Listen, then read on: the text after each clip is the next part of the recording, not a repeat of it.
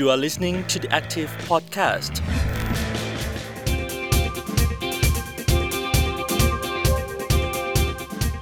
สวัสดีค่ะ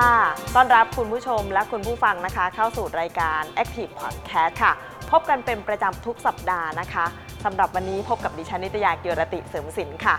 ว่ากันด้วยช่วงนี้ที่มีการเลือกตั้ง และเข้าใกล้เทศกาลสงกรานต์ปัญหาหนึ่งที่ประเทศไทยยังแก้ไขได้ไม่ ดีมากนัก นั่นก็คือเรื่องของปัญหาอุบัติเหตุทางถนนค่ะ จริงๆ แล้วเนี่ยบ้านเรานะคะ ปัญหานี้ถือว่าเป็นปัญหาใหญ่เลย เพราะว่าแต่ละวันนั้นมีคนเสียชีวิตจากอุบัติเหตุทางถนนนะคะ วันละประมาณ 50-60 คนต่อวัน ถ้าเทียบง่าย ๆแล้วนะคะ ใน 1 ปีเราก็สูญเสียคนจากการเสียชีวิตจากอุบัติเหตุทางถนนมากกว่า 20,000 คน ปัญหานี้แม้ว่าจะเป็นปัญหาที่หลายคนนะคะ มองว่าเป็นเรื่องที่ดูเหมือนว่าเกิดขึ้นทุกวัน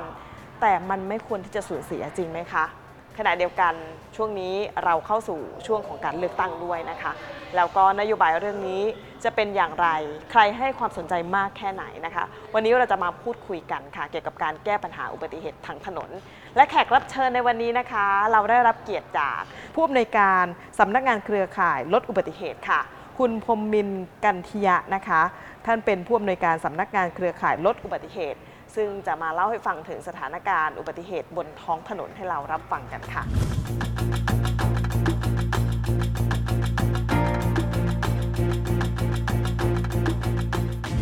ท่านผู้อำนวยการคะแนวโน้มของสถานการณ์อุบัติเหตุในประเทศไทย ณ เวลานี้เนี่ย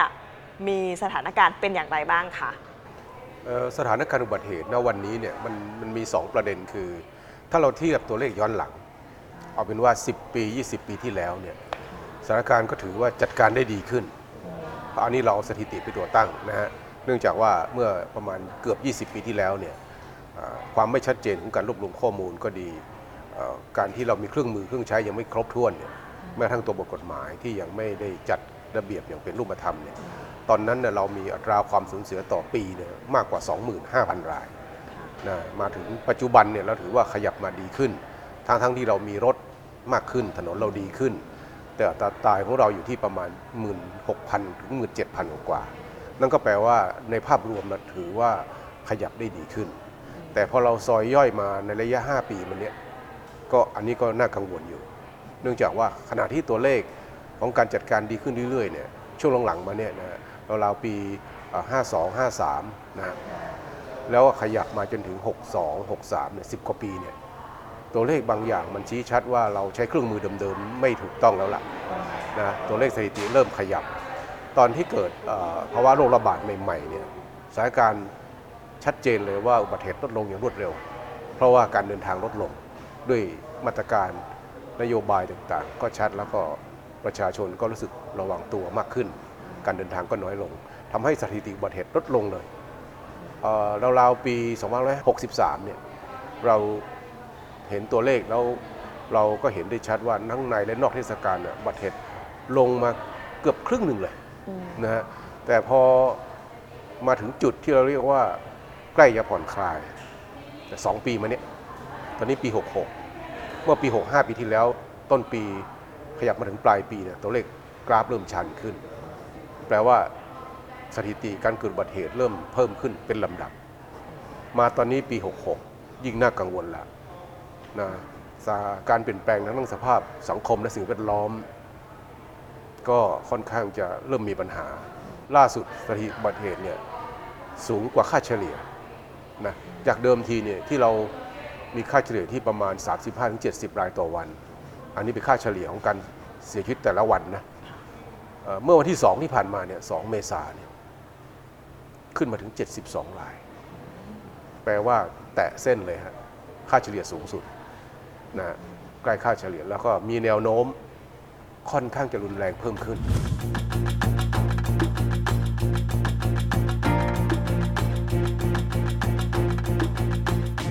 แต่ที่เราพอจะอนุมานเอาไว้ก็คือตอนนี้การเดินทางของนักท่องเที่ยวเพิ่มขึ้นอย่างรวดเร็วนะแล้วก็นโยบายของรัฐบาลที่ปลดล็อกหลังจากที่เราควบคุมเรื่องโรคระบาดนะตอนนี้เราปลดล็อกเนี่ยการเดินทางก็มากขึ้น ภาคธุรกิจก็ต้องเร่ง การขนส่งสินค้า การเดินทางการติดต่อประสานงานเพิ่มขึ้น บนถนนมีคนใช้รถถนนเพิ่มขึ้นอย่างอย่างเห็นได้ชัดเลยนะฮะขณะเดียวกันเนี่ย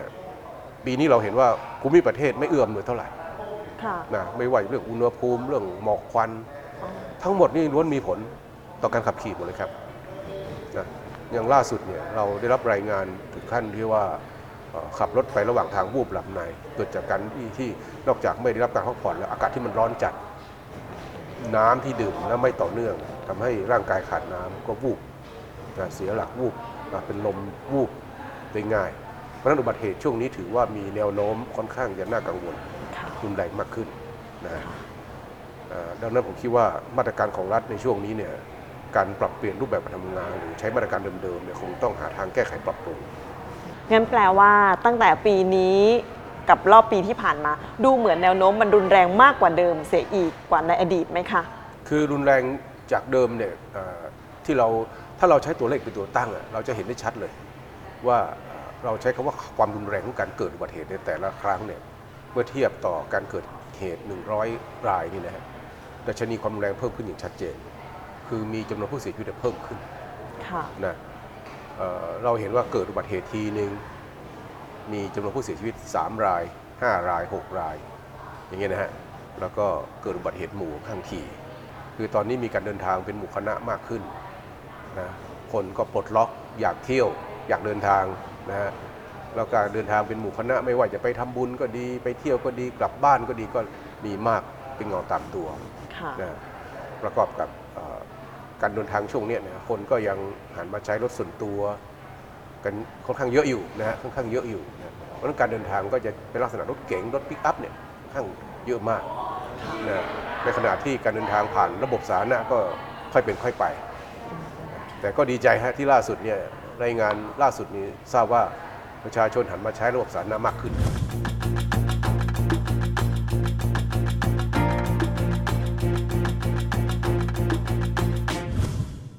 ในช่วงนี้ใกล้เลือกตั้งแล้วค่ะ การนำเอานโยบายในการแก้ปัญหาอุบัติเหตุทางถนน ที่พักการเมืองเขาหาเสียง คือตอนนี้ถ้าวิเคราะห์แล้วเนี่ยมีการนำเอาเรื่องนี้เข้าไปบรรจุเป็นนโยบายหลักๆ มากน้อยแค่ไหนคะเอ่อโดยภาพใหญ่ๆเนี่ยยังยังไม่ชัดเจน ยังถือว่ายังไม่ชัดเจน ยังไม่มีพักไหนนะออกมาประกาศนโยบายอย่างชัดเจน แต่ก็เขียนไว้แบบคร่าวๆนะเป็นลักษณะแบบเดิมๆ จะเข้มงวดจะกำชับจะกำหนดให้ ซึ่งมันยังไม่ไม่เป็นรูปธรรมนะว่าเรื่องนี้จะจัดกันยังไงนะยกตัวอย่างที่เรากังวลเมื่อ 5-6 ปีที่แล้วนะทางฝ่ายวิชาการฝ่ายสังคมเราก็ชี้ชัดว่าสังคมไทยเผชิญกับปัญหาการขับรถเร็วเกินกว่าที่กฎหมายกำหนดนะเราพยายามจะออกมาตรการหลาย ๆ มาตรการเพื่อกำกับดูแลให้ชีวิตคนไทยในยปลอดภัยบ้างยิ่งขึ้น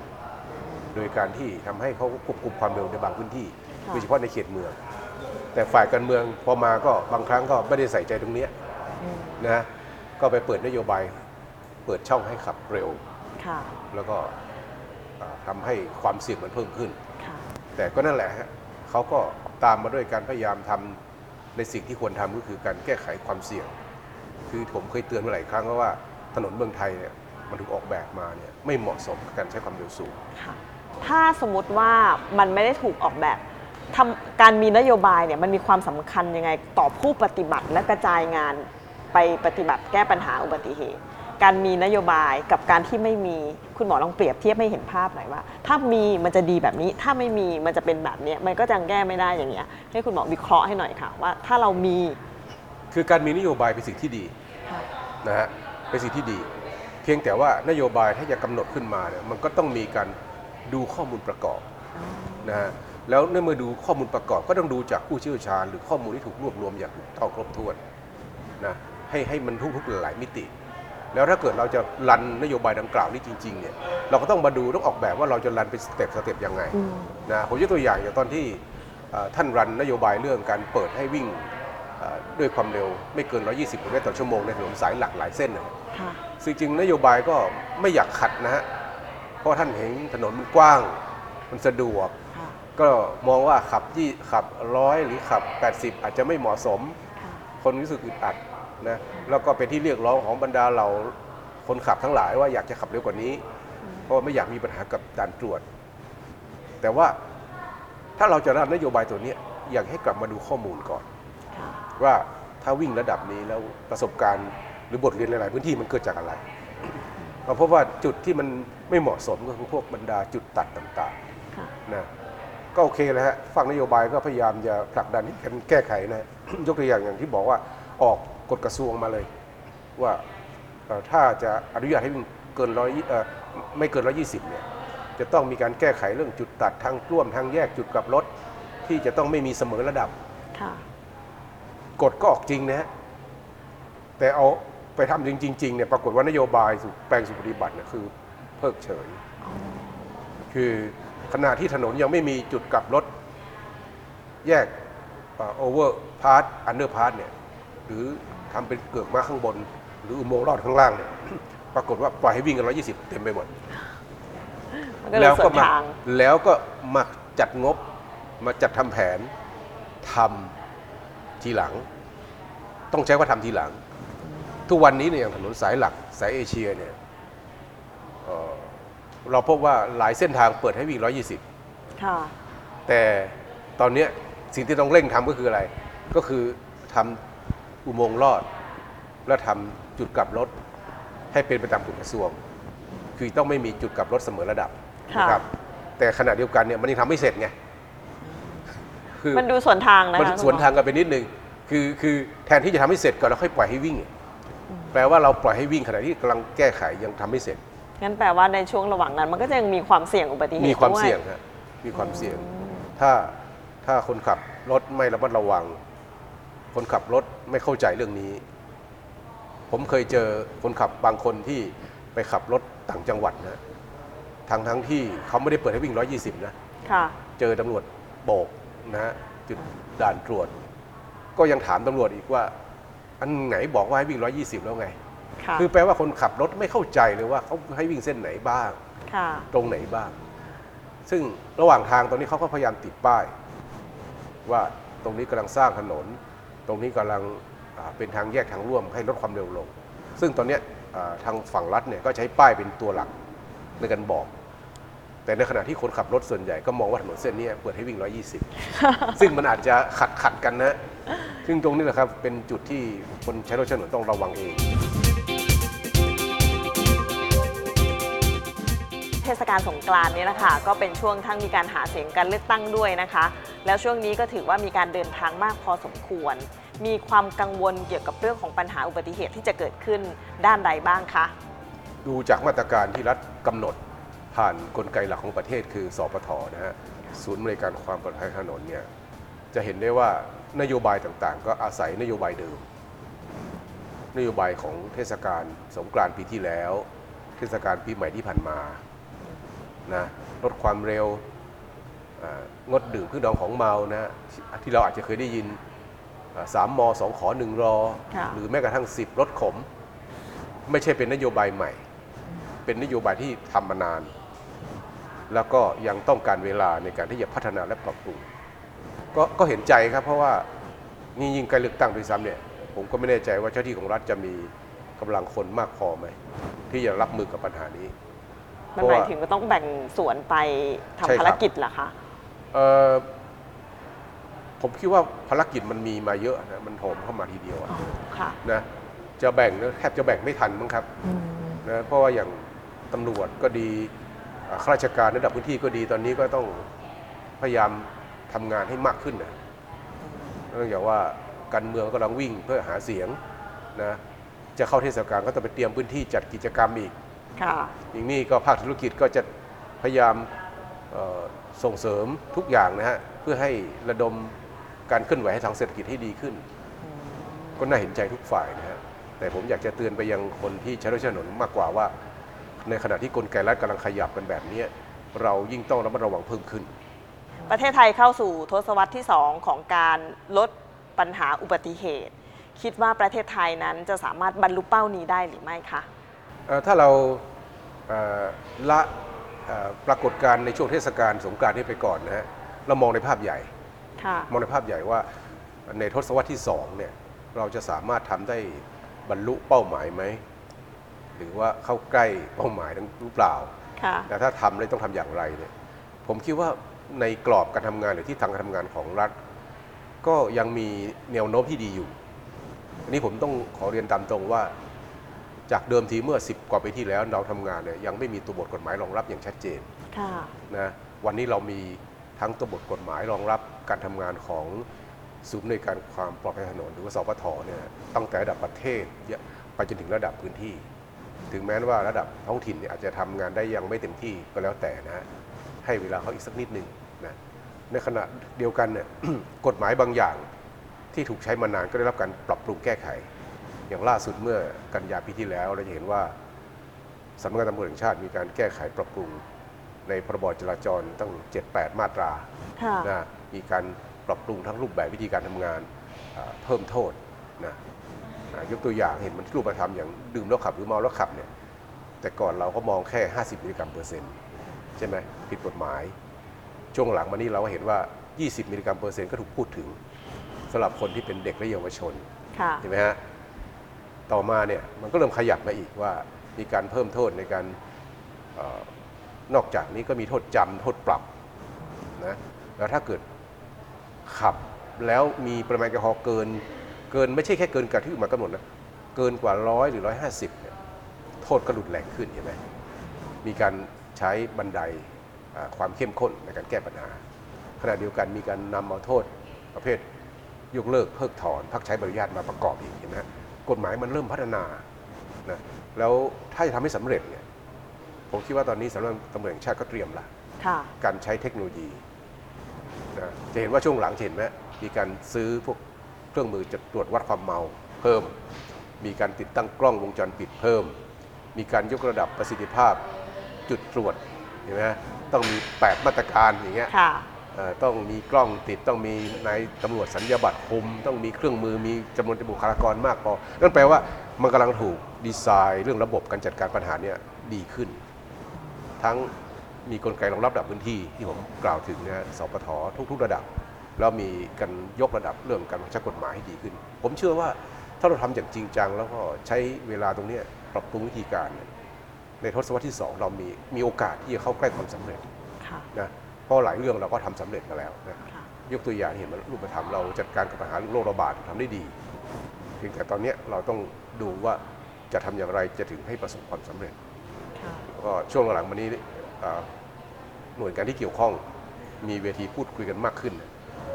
ไม่ได้เป็นหน้าที่เฉพาะตำรวจฝ่ายเดียวละเดี๋ยวนี้มีหมอมี ขนส่ง มีทางหลวง มีตำรวจ มีการศึกษาธิการมาถกทำงานกับเกือบทุกกระทรวงทบวงกรมนะมานั่งกันประชุมในที่ศูนย์ในการความปลอดภัยทางถนน เอาปัญหาเรื่องอุบัติเหตุมาคุยกัน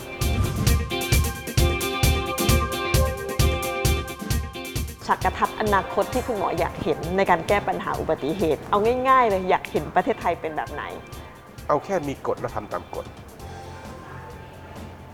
นะ คือพูดเป็นประโยคสั้นๆว่า วันนี้เรามีกฎและขอให้คนไทยทำตามกฎ แค่นี้เราก็ถือว่าเป็นสิ่งที่เราคาดหวังว่า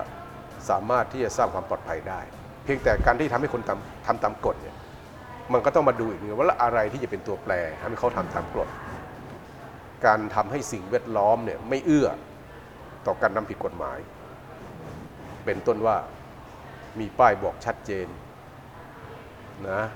มีการบังคับใช้อย่างกฎหมายอย่างถูกต้อง มีการใช้เทคโนโลยีเข้ามาประกอบ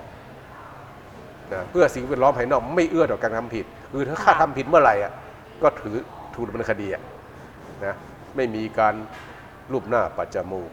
ไม่มีการใช้ระบบอุปถัมภ์นะฮะคือมีกฎแล้วทำตามกฎ แค่นี้เราก็สามารถที่จะเข้าสู่พื้นที่ปลอดภัยได้แล้วก็ฟังเป็นความหวัง ใช่ครับ คุณหมออาเคยลงพื้นที่ไปเกือบทั่วประเทศเลย ณเวลานี้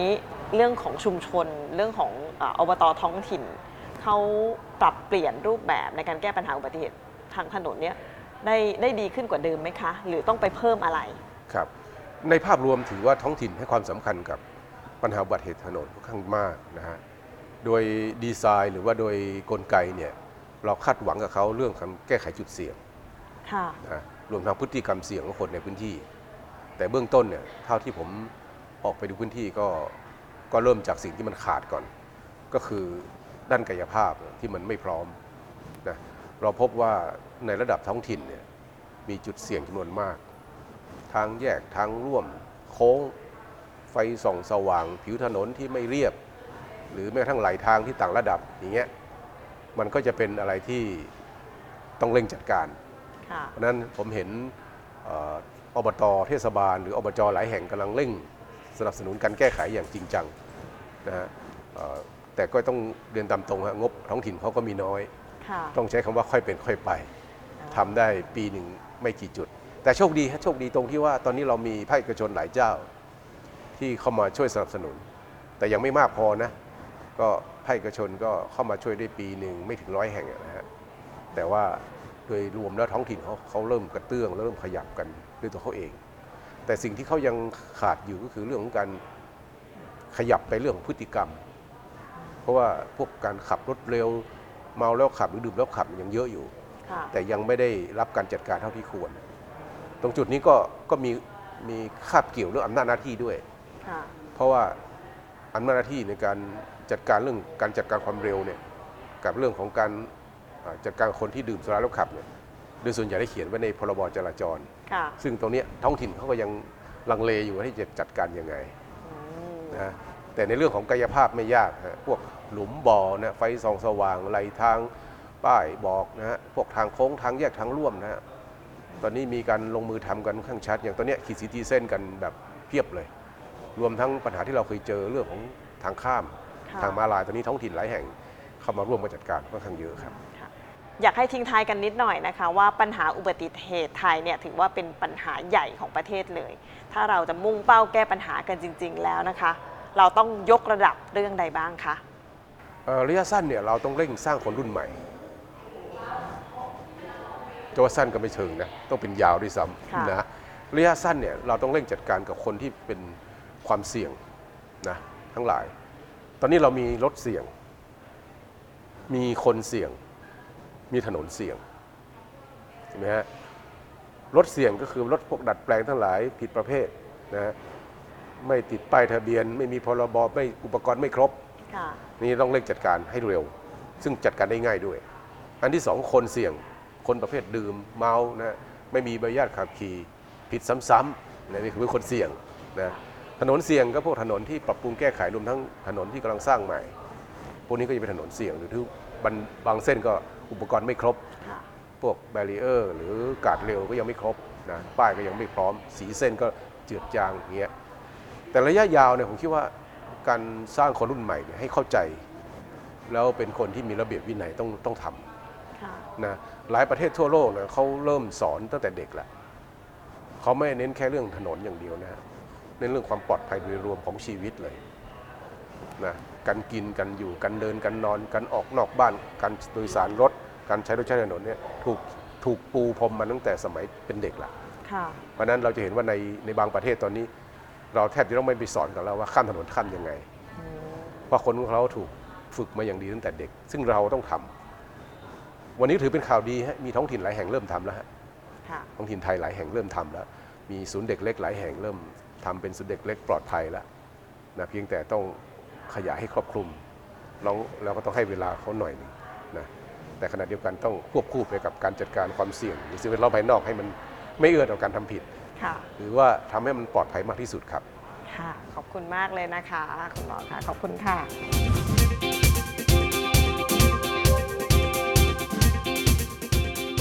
จะเห็นได้ว่าการแก้ปัญหาอุบัติเหตุนั้น จะต้องอาศัยทุกภาคส่วนค่ะ ไม่ว่าจะเป็น ในเรื่องของคน เรื่องของระบบ เรื่องของงบประมาณ หรือแม้แต่เรื่องของนโยบายนะคะ ถือเป็นส่วนสำคัญในการแก้ปัญหาในการลดคนเสียชีวิตนะคะสำหรับ Active Podcast ในวันนี้หมดเวลาลงเพียงเท่านี้แล้ว ไว้พบกันใหม่ครั้งหน้านะคะสำหรับวันนี้สวัสดีค่ะ